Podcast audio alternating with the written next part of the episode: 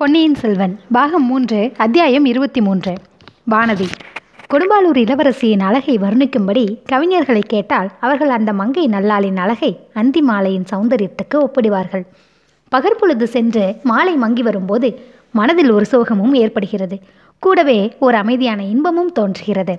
ஆதவனின் இறுதி கிரணங்கள் மெலிந்து மறைந்த பிறகு இரவின் இருள் நாலாப்புறமும் கவிந்து வருகிறது. இதனால் மனதில் தோன்றும் சோர்வை போக்கிக் கொள்வதற்கு வானத்தை நோக்கினால் போதும். கண்ணிமைக்கும் நேரத்தில் வானமாதேவி ஏற்றி வைக்கும் கோடான கோடி சுடர் விளக்குகள் எவ்வளவு ஆனந்தத்தை அளிக்கின்றன. சூரியனுடைய தகிக்கும் ஜோதியைப் போல் அவை கண்களை கூசச் செய்வதில்லையே. கண்களால் அவற்றை பார்த்து இன்புறலாமே. சந்திரனும் உதயமாகிவிட்டாலோ கேட்க வேண்டியதே இல்லை. முத்துச்சுடர் போன்ற முழுமதியின் நிலவில் உலகம் பூரிக்கிறது. உள்ளமும் உடலும் பூரிக்கின்றன. மாலை வந்ததும் தாமரைகள் கூம்புவது என்னவோ உண்மைதான். ஆனால் மின்மீன்களுடன் போட்டியிடுவது போல் மல்லிகை மொட்டுகள் வெடித்து மலர்ந்து அவற்றின் நறுமணத்தினால் வானமும் பூமியும் போதை கொள்கின்றன அல்லவா? அஸ்தமித்ததும் பச்சைகளின் குதூகல துவனிகள் ஓய்ந்து விடுகின்றன என்பது உண்மைதான். ஆனால் அதோ தேவாலயத்திலிருந்து வரும் சேமக்கல சத்தமும் நாதஸ்வர வாத்தியத்தின் இன்னிசையும் இப்போது எவ்வளவு மதுரமாய் இருக்கின்றன. மணிமாடங்களின் மீதிருந்து மென்மையான விரல்கள் மீட்டும் வீணையும் யாழும் எத்தகைய இன்ப கீதத்தை எழுப்புகின்றன? கொடும்பாலூர் இளவரசி வானதியின் அழகில் இப்படியே சோகத்தின் சாயலும் களிப்பின் மெருகும் இனம் தெரியாதபடி கலந்து போயிருந்தன. அழகுக்கு ஒத்தபடி அவளுடைய சுபாவமும் இருவகைப்பட்டிருந்தது. ஒரு சமயம் அவளை பார்த்தால் துயரமே உருக்கொண்ட சந்திரமதியையும் சாவித்திரியையும் போல் இருக்கும். இன்னொரு சமயம் பார்த்தால் ரம்பையும் ஊர்வசியும் தேவருலகில் இப்படித்தான் ஆடிப்பாடி கொண்டிருந்திருப்பார்கள் என்று தோன்றும். கோவலனுடைய காதலில் கழித்த மாதவியைப் போல் ஒரு சமயம் அவள் இன்ப உயர் விளங்குவாள். மற்றொரு சமயம் கணவனை பறிகொடுத்த கண்ணகியின் சோக வடிவம் இதுதானோ என்று கருதும்படி இருக்கும்.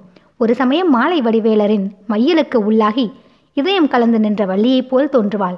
இன்னொரு சமயம் தேவலோகமெல்லாம் களிக்கூத்தாடும்படி கார்த்திகேயருக்கு மாலையிட்டு மகிழ்ந்த தெய்வ யானை இவளேதான் என்று எண்ணி மகிழும்படி ஆனந்த உருவாகி விளங்குவாள்.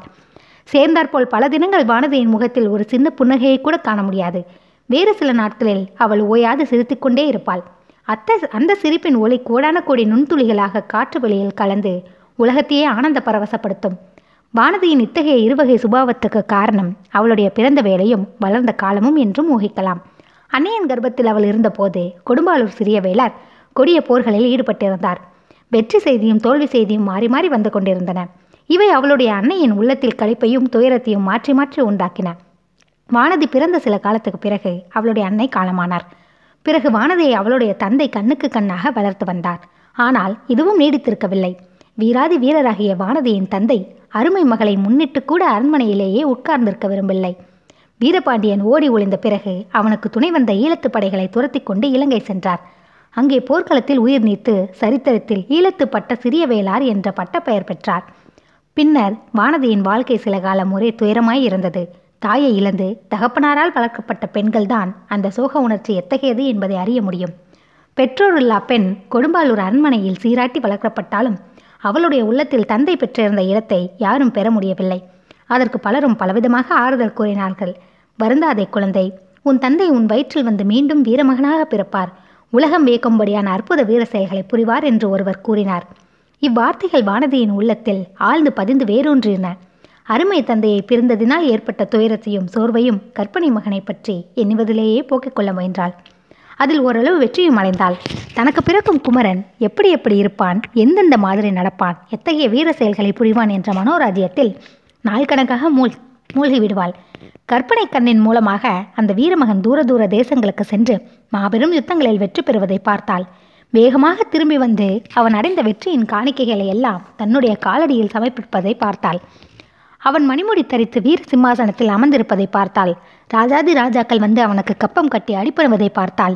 அவனுடைய திருமுகத்தை கண்டதும் ஜனத்திரல் பூர்ணச்சந்திரனை கண்ட மாக்கடலை போல் பொங்கி எழுந்து அலைமோதி ஆரவரிப்பதை பார்த்தாள். நூறு நூறு கப்பல்களில் வீரர்களை ஏற்றிக்கொண்டு அவன் கடல்களை கடந்து சென்று அப்பாலுள்ள நாடுகளிலே வெற்றி கொடி நாட்டுவதை பார்த்தாள். அன்னையே நான் அறிந்துள்ள இத்தனை பெருமைக்கும் காரணம் நீயே அல்லவோ? என்று தன்னிடம் அடிக்கடி அவ்வீரமகன் வந்து கூறுவதையும் கேட்டாள். அந்த அறியாத பேதை பெண் சில சமயம் தன் ஆளிலை வயிற்றை தொட்டு தடவி பார்த்து கொள்வாள். தன் கற்பனை மகன் ஒருவேளை வயிற்றில் வந்துவிட்டானோ என்றுதான். பழந்தமிழ் நாட்டில் ஆண்கள் பெண்கள் அனைவரும் பாரத கதையை கேட்டு அறிந்திருக்கிறார்கள். குந்திதேவி குழந்தை பெற்ற விதத்தை பற்றியும் கேட்டிருந்தார்கள். அதுபோல் எந்த தெய்வம் வந்து தனக்கு குழந்தை வரம் கொடுக்கப் போகிறது என்று எண்ணி எண்ணி அவள் வியப்பதுண்டு. அப்போதெல்லாம் யாரையும் மணந்து கொள்வதை பற்றியே அவள் எண்ணவில்லை. வயது வந்த பிறகு உலகம் ஓரளவு தெரிந்த பிறகு கணவன் ஒருவனை மணந்தே ஆக வேண்டும் என்றும் அவன் மூலமாகவே குழந்தை பேற்றை அடைய வேண்டும் என்றும் அறிந்தாள். அப்போதும் கணவனை பற்றி அதிகமாக மனோராஜ்யம் செய்யவில்லை. பழையாறை அரண்மனைக்கு போன பிறகு அவளுடைய வாழ்க்கையிலும் மனப்போக்கிலும் மாறுதல் ஏற்பட்டது. குந்தவை தேவியின் பெருமிதம் கலந்த அன்பு அவளுக்கு ஆறுதலும் குதூகலமும் அளித்தன. குந்தவையின் நாகரிக நடை உடை பாவனைகளும் சாதுரிய பேச்சுகளும் வானதியை அவள் இதுவரை அறியாத வேறொரு உலகத்துக்கு கொண்டு போயின. அவளைப் போலவே பழையாறை அரண்மனைக்கு வந்திருந்த மற்ற அரசு குல பெண்களின் அசூயை அவளுக்கு வாழ்க்கையில் ஒரு புதிய ஆர்வத்தை உண்டாக்கியது. அவர்கள் அசூயப்படும்படியாக தன்னிடம் ஏதோ மகிமை இருக்க வேண்டும் என்று அவளுடைய உள்மனம் உணர்த்தியது. அதே சமயத்தில் அவளுடைய இயற்கையாக பிறந்த இனிய சுபாவமும் பெருந்தன்மையும் எல்லோருடனும் நல்லபடியாக நடந்து கொள்ள அவளை தூண்டின. இத்தனைக்கும் நடுவில் வானதி தனக்கு பிறக்கப் போகும் வீரமகனை பற்றி இன்பக் கனவு காண்பதை மட்டும் விட்டுவிடவில்லை. இதற்கிடையிலேதான் அவள் பொன்னியின் செல்வரை பார்க்கும்படி நேர்ந்தது. அதன் பலனாக அவளுடைய மனக்கோட்டைகள் எல்லாம் பொலபொலவென்று தகர்ந்து விழுந்தன. கணவனை அடைந்த பின்னர்தான் மகனை பெற முடியும் என்று அவள் அறிந்திருந்தாள். கணவன் யாராயிருந்தாலும் எப்படிப்பட்டவனாயிருந்தாலும் சரிதான் என்ற அலட்சிய பான்மை அதற்கு முன்பு அவள் அடி உள்ளத்தில் இருந்தது. ஆனால் இந்த பொல்லாத மனதை என்ன செய்வது? இது சோழ நாட்டு மக்களின் கண்ணுக்கு கண்ணான இளவரசரிடமல்லவா போய்விட்டது. ஐம்பத்தாறு தேசத்து மன்னர்களும் என் பெண்ணை மணந்து கொள் என்று கெஞ்சி கூத்தாடக்கூடிய பெருமை வாய்ந்தவர் அல்லவா அவர்? அத்தகையவர் தன்னை திரும்பியும் பார்ப்பாரா? அவரை மணந்து கொள்ளும் பாக்கியத்தை பற்றி அவளால் கனவு கூட காண முடியாதே. இளவரசரிடம் இந்த பேதை மனம் சென்ற பிறகு இன்னொருவரை மணந்து கொள்வதுதான் எப்படி சாத்தியம்? ஆகையால் தன் வயிற்றில் பிறக்கப் போகிற வீரகுமாரனை பற்றி இத்தனை காலமும் அவள் கட்டி வந்த மனக்கோட்டைகள் எல்லாம் சிதறி போகத்தானே வேண்டும். இதையெல்லாம் நினைக்க நினைக்க அவளுடைய உள்ளம் வெடித்துவிடும் போல இருந்தது. மறுபடியும் பழையபடி சோக வடிவானாள் அவளுடைய மனதை அறிந்து கொண்ட இளைய பிராட்டி அவளிடம் விசேஷ அன்பும் ஆதரவும் காட்டினாள். தன்னால் இயன்றவரை வானதியை உற்சாகப்படுத்த முயன்றாள். பொன்னியின் செல்வரிடம் அவளுடைய உள்ள சென்றது அப்படியொன்றும் பிசகான விஷயமல்ல என்றும் நடக்க முடியாத காரியமும் அல்லவென்றும் குறிப்பாக உணர்த்தி வந்தாள். குழந்தை ஜோதிடர் வானக்கு வானதிக்கு பிறக்கப் போகும் மகனை பற்றி கூறியது அவளுடைய உள்ளக்கடலுக்கு தூபம் போட்டு வளர்த்தது. அவளுடைய மனோராஜ்யம் மேலும் விரிவடைந்து கொண்டே வந்தது. மனசோர்வும் குதூகலமும் மேலும் துரிதமாக மாறி மாறி ஏற்பட்டன. ஏக்கத்தினால் ஏற்பட்ட மனவேதனை பொறுக்க முடியாமல் இருந்தது போல் மகிழ்ச்சியினால் ஏற்பட்ட கிளர்ச்சியையும் அவளால் சகித்து கொள்ள முடியவில்லை. இரண்டும் மிதமின்றி போன போது மயக்கம் போட்டு விழுந்தாள். இயற்கை அருளிய இந்த மயக்க மருந்து சாதனத்தினால் அவள் தன் உயிரை காப்பாற்றிக் கொண்டு வந்தாள். தஞ்சைக்கு சென்றிருந்த போது வானதி பார்த்த பராந்தக சக்கரவர்த்தி நாடகமும் அன்றிரவு அவள் கேட்ட அபயக்குரலும் கண்ட பயங்கர காட்சியும் அவளுடைய மனக்குழப்பத்தை அதிகமாக்கின. கொடும்பாலூர் வம்சத்துக்கும் பழுவூர் சிற்றரசர் குலத்துக்கும் ஏற்பட்டிருந்த தீராத பகையின் அளவை அவள் அன்று நன்கு அறிந்து கொண்டாள். பழுவூர்காரர்கள் சோழ நாட்டில் அப்போது அடைந்திருந்த செல்வாக்கின் அளவையும் தெரிந்து கொண்டாள். இளவரசர் அருள்மொழிவர்மர் விஷயத்தில் தன் மதோ மனோரதம் ஈடேற பழுவேட்டரர்கள் அனுமதிப்பார்களா? அவர்கள் அனுமதித்தாலும் அவர்கள் வீட்டு பெண்கள் சும்மா இருப்பார்களா? பழுவூர் இளையராணி சம்மதிப்பாளா? அவளுடைய செல்வாக்கும் சக்தியும் உலகம் அறிந்தவை. நந்தினியை நினைக்கும் போதெல்லாம் அழகிய நாகப்பாம்பின் நினைவு வானதுக்கு வந்தது. இளைய பிராட்டியின் பேரில் அவளுடைய பகைமையை பற்றி அறிந்து கொண்டிருந்தாள். அது தன் பேரிலும் பாயும் அல்லவா? ஏன்? பொன்னியின் செல்வரையே அந்த விஷநாகம் தீண்டினாலும் தீண்டக்கூடும். நள்ளிரவில் நோயாக படுத்திருக்கும் சக்கரவர்த்தியின் முன்னால் நந்தினியை ஒத்த வடிவம் ஒன்று நின்றதே. அது உண்மையில் நந்தினிதானா? சக்கரவர்த்தி அப்படியெல்லாம் பீதி நிறைந்த குரலில் ஓலமிட்ட காரணம் என்ன? இளைய பிராட்டி இதை பற்றி எல்லாம் ஏன் தன்னிடம் எதுவும் பேசுவதற்கு மறுக்கிறாள்? ஆமாம் இளைய பிராட்டியின் மனமும் மாறிப்போயிருக்கிறது தன்னிடம் உண்மெல்லாம் போல் அவ்வளவு கலகலப்பாக பேசுவதில்லை. அடிக்கடி தன்னை விட்டுவிட்டு தனியே நாடி போய்விடுகிறார். அவரை ஏதோ பெருங்கவலை பீடித்திருக்கிறது. ஒருவேளை பொன்னியின் செல்வரை பற்றிய கவலைதானோ என்னவோ? அதனாலே தான் தன்னிடம் அதை பற்றி சொல்வதற்கு மறுக்கிறார் போலும். இன்றைக்கு கூட திடீரென்று இளைய பிராட்டி காணாமல் போய்விட்டார். அவர் இல்லாத சமயங்களில் இந்த பெண்கள் என்ன பாடுபடுத்துகிறார்கள்? என்ன கொட்டமடிக்கிறார்கள்? கவலை என்பதை அறியாதவர்கள். எது எப்படி போனாலும் அவர்களுடைய கும்மாளத்துக்கு குறைவொன்றும் கிடையாது. அவர்களுடைய கேலி பேச்சுகளை வானதியினால் எப்போதுமே சகித்து கொள்ள முடிவதில்லை. அதுவும் இந்த இரண்டு மூன்று தினங்களாக ஒரே சோகக்கடலில் வான வானதி ஆழ்ந்திருந்தபடியால் அவர்களுடைய வீண் பேச்சுக்கள் அவளுடைய காதில் நாராசமாக விழுந்தன. இளைய பிராட்டி எங்கேதான் போயிருப்பார் என்று தேடிக்கொண்டு புறப்பட்டாள். மூத்த மகாராணியின் அரண்மனையில் ஏதோ சபை கூடியிருக்கிறது என்றும் அங்கே போயிருக்கிறார் என்றும் தெரிந்து கொண்டாள். ஆகையால் அந்த அரண்மனைக்கு சென்று கொண்டாள். சென்றாள். வானதி போவதற்குள் அங்கே சபை கலைந்துவிட்டது. பெரிய மகாராணியும் அவருடைய செல்வ புதல்வர் மதுராந்தகரும் அந்தரமாக பேசிக் கொண்டிருந்தார்கள் என்று அறிந்தாள். இதனாலோ இந்த செய்தி வானதிக்கு மேலும் கவலையை உண்டாக்கியது. அங்கிருந்து மறுபடியும் புறப்பட்டாள். அரண்மனை வாசலில் ஜனத்திரளின் பெரும் இரைச்சல் கேட்டது. விஷயம் என்னதென்று தெரியவில்லை. இளைய பிராட்டியை உடனே பார்க்க வேண்டும் என்ற ஆர்வம் மிகுந்தது. அரண்மனையில் சேடி பெண்களை ஒவ்வொருத்தியாக விசாரித்தாள். சற்று முன்னால் ஆழ்வார்க்கடியான் என்னும் வீர வைஷ்ணவருடன் இளைய பிராட்டி அந்தரங்கமாக பேசிக் கொண்டிருந்ததாகவும் பிறகு அரண்மனை தோட்டத்து ஓலையை நோக்கி சென்றதாகவும் ஒரு சேடி கூறினாள். இளைய பிராட்டி தனிமையை நாடி செல்லும் சமயங்களில் யாரும் வந்து தொந்தரவு செய்வதை இப்போதெல்லாம் அவர் விரும்புவதில்லை. ஆகையால் ஓடை பக்கம் இளைய பிராட்டியை தேடிக்கொண்டு போகலாமா வேண்டாமா என்று வானதி தயங்கினாள். அச்சமயம் வாரிணி என்னும் மங்கை ஓட்டமாக ஓடி வந்தாள். பொன்னியின் செல்வர் கடலில் மூழ்கிவிட்டாராம் என்ற பயங்கர செய்தியை சொல்லிவிட்டு அலறி அழுதாள். மற்ற பெண்களும் இதை கேட்டு ஓ என்று கதறத் தொடங்கினார்கள். வானதிக்கும் முதலில் எவ்வித உணர்ச்சியும் உண்டாகவில்லை. சும்மா நின்றவளை மற்ற பெண்கள் உற்று நோக்கினார்கள். அடிப்பாவி உன்னுடைய துரதிருஷ்டத்தினால்தான் இளவரசர் கடலில் மூழ்கினார் என்று அவ்வளவு கண்களும் அவளை நோக்கி இடித்து சொல்வது போல் காணப்பட்டன. வானதியினால் அதற்கு மேல் பொறுக்க முடியவில்லை. அங்கு நிற்கவும் முடியவில்லை. அரண்மனை தோட்டத்து ஓடையை நோக்கி ஓடினாள். ஓடையை நோக்கி ஓடிக்கொண்டிருந்த போது வானதியின் உள்ளமும் ஓடிக்கொண்டிருந்தது. இளவரசர் கடலில் மூழ்கிவிட்டார் என்ற வார்த்தைகளின் பொருள் அவளுக்கு விளங்கியது. அதனால் ஏற்பட்ட அதிர்ச்சியை மீறிக்கொண்டு மற்றொரு எண்ணம் மேலெழுந்தது. சென்ற தின தினங்களாக தண்ணீரை பார்க்கும் போதெல்லாம் அதில் இளவரசரின் முகம் பிரதிபலித்துக் கொண்டிருந்தது. கரையில் நின்று பார்க்கும் போதெல்லாம் அவருடைய முகம் தத்ரூபமாக தண்ணீரில் தோன்றும். தொடுவதற்கு போனால் மறைந்துவிடும். அதன் காரணம் என்ன என்பது வானதிக்கு புலனாயிற்று. இளவரசர் கடலில் மூழ்கிய போது என்னை நினைத்து கொண்டிருந்திருக்கிறார். என்னை அழைத்தும் இருக்கிறார். அதை அறியாமல் பாவி நான் கரையிலேயே நின்று வேடிக்கை பார்த்து கொண்டிருந்தேன். ஆகா என்ன தவறு செய்துவிட்டேன் போனதை நினைப்பதில் இனி பயனில்லை. இனி செய்ய வேண்டியது என்ன? பேதை பெண்ணே இனி செய்ய வேண்டியதை பற்றி யோசிக்கவும் வேண்டுமா? யோசிப்பதற்கு என்ன இருக்கிறது? அரண்மனை தோட்டத்தை அடுத்துள்ள ஓடை அரசலாற்றில் கலக்கிறது. அரசலாறு கடலில் போய் சங்கமமாகிறது. கடலின் அடிலில் காத்திருக்கிறார் இளவரசர். எனக்காகத்தான் காத்து கொண்டிருக்கிறார். கடலின் அடியில் முத்துக்களாலும் பவளங்களாலும் ஆன அற்புத மாளிகையில் எனக்காக காத்து கொண்டிருக்கிறார். அவரை சந்திக்கப் போகாமல் இந்த உலகத்தில் எனக்கு வேறென்ன வேலை? யாருக்காக இங்கே நான் இருக்க வேண்டும்?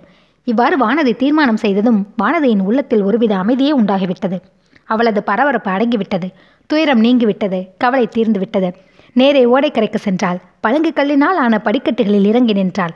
சுற்றும் முற்றும் பார்த்தாள். அதோ தூரத்தில் படகு ஒன்று வருவது தெரிந்தது. அதில் இருப்பவர் இளைய பிராட்டிதான். அவருடன் இருக்கும் ஆடவன் யார்? குழந்தை ஜோதிடர் வீட்டில் முதலில் சந்தித்து இலங்கைக்கு ஓலை எடுத்து சென்ற வாலிபன் போல தோன்றுகிறது. இளவரசரை பற்றிய செய்தியை கொண்டு வந்தவன் அவன்தான் போலும். அதனாலே தான் அவனை இளைய பிராட்டி தனியாக அழைத்து பேசுகிறார். விவரங்களை கேட்டு அறிந்திருக்கிறார். எனக்கு தெரிந்தால் கஷ்டப்படுவேன் என்று என்னை விட்டுவிட்டு போயிருக்கிறார். அவர் வந்துவிட்டால் என் இஷ்டப்படி செய்ய முடியாது. ஏதாவது சமாதானம் சொல்ல பார்ப்பார். ஆறுதல் கூறு பார்ப்பார். நான் இளவரசரை போய் சேர்வதை கட்டாயம் தடுத்து விடுவார். ஆனாலும் அவரிடம் சொல்லாமல் கடைசியாக ஒரு தடவை விடை கொள்ளாமல் போவது நியாயமா? தாய் தந்தையற்ற இந்த அனாதை பெண்ணிடம் இத்தனை அன்பாக இருந்தாரே அவருக்கு ஒரு நன்றி வார்த்தையாவது சொல்ல வேண்டாமா? முடியாது. இனி ஒரு கணமும் காத்திருக்க முடியாது. இதோ தண்ணீரில் அவர் முகம் தெரிகிறது. இதோ அவருடைய முழு உருவமும் பொழிகிறது. என்னை அவர் அழைக்கிறார். புன்னகை செய்து கூப்பிடுகிறார். உன்னை நான் மனம் புரிந்து கொள்வதற்கு எல்லா தடைகளும் நீங்கிவிட்டனவா? என்று அழைக்கிறார். இன்னும் ஏன் தான தாமதம். ஆஹா தலை ஏன் இப்படி சுற்றுகிறது? பாலும் மயக்கம் வருகிறதோ என்ன? மயக்கம் வந்தால் பாதகமில்லை. கரையில் விழாமல் இந்த ஓடைத்தண்ணீரில் விழுந்தால் போதும். வானதியின் மனோரதம் நிறைவேறியது. அவள் தண்ணீரிலே தான் விழுந்தாள். கொதித்து கொட்டிருந்த உடம்பு இனிதாக குளிர்ந்தது. இதயமும் குளிர்ந்தது. கீழே கீழே கீழே போய்க் கொண்டிருந்தாள். எத்தனை தூரம் எத்தனை காலம் போனால் என்று சொல்ல முடியாது.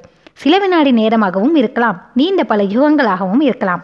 ஆம் கடலின் அடியில் உள்ள அற்புத லோகத்துக்கு அவள் வந்துவிட்டாள். நாகலோகம் என்பது இதுதான் போலும். ஆகா எத்தகைய அழகிய மாளிகைகள் எத்தனை அடுக்கு மெத்தைகள். முடிவில்லாமல் சிகரம் எங்கே இருக்கிறதென்று தெரியாமல் அல்லவா இம்மாளிகைகள் உயர்ந்து விளங்குகின்றன. இங்கு உள்ள வெளிச்சம் எதனால் இவ்வளவு குளிர்ந்து மனோரம்யமாக இருக்கிறது? தண்ணீருக்குள் புகுந்து வருவதால் ஒளி கிரணங்கள் குளிர்ந்திருக்கின்றன போலும். ஒளி எங்கிருந்து வருகிறது? மாளிகை சுவர்களிலிருந்தே வருகிறது போலும். ஆம் அதில் வேப்பிள்ளைதான் தங்கத்தினாலும் முத்துக்களாலும் வைர வைடூரங்களாலும் நாக சர்ப்பங்களின் சிரோத்தனங்களாலும் ஆன விசித்திர மாட மாளிகைகள் குளிர்ந்த வெளிச்சத்தை பரப்புவது இயல்புதானே? அதோ கூட்டமாக வருகிறவர்கள் யார்? அவர்களுடைய தேகங்கள் எப்படி காந்திமயமாய் இருக்கின்றன? முகங்களிலே தான் எத்தனை தேஜஸ்? இவர்களெல்லாம் தேவலோகத்து ஸ்ரீ புருஷர்களைப் போல் அல்லவா தோற்றமளிக்கிறார்கள்? நாம் வந்திருப்பது ஒருவேளை நாகலோகம் இல்லையோ? தேவலோகத்துக்கு வந்து விட்டோமோ பிறகு கனவுக்குள் ஒரு கனவைப் போல் சில நிகழ்ச்சிகள் அதிவேகமாக நடந்தேறின.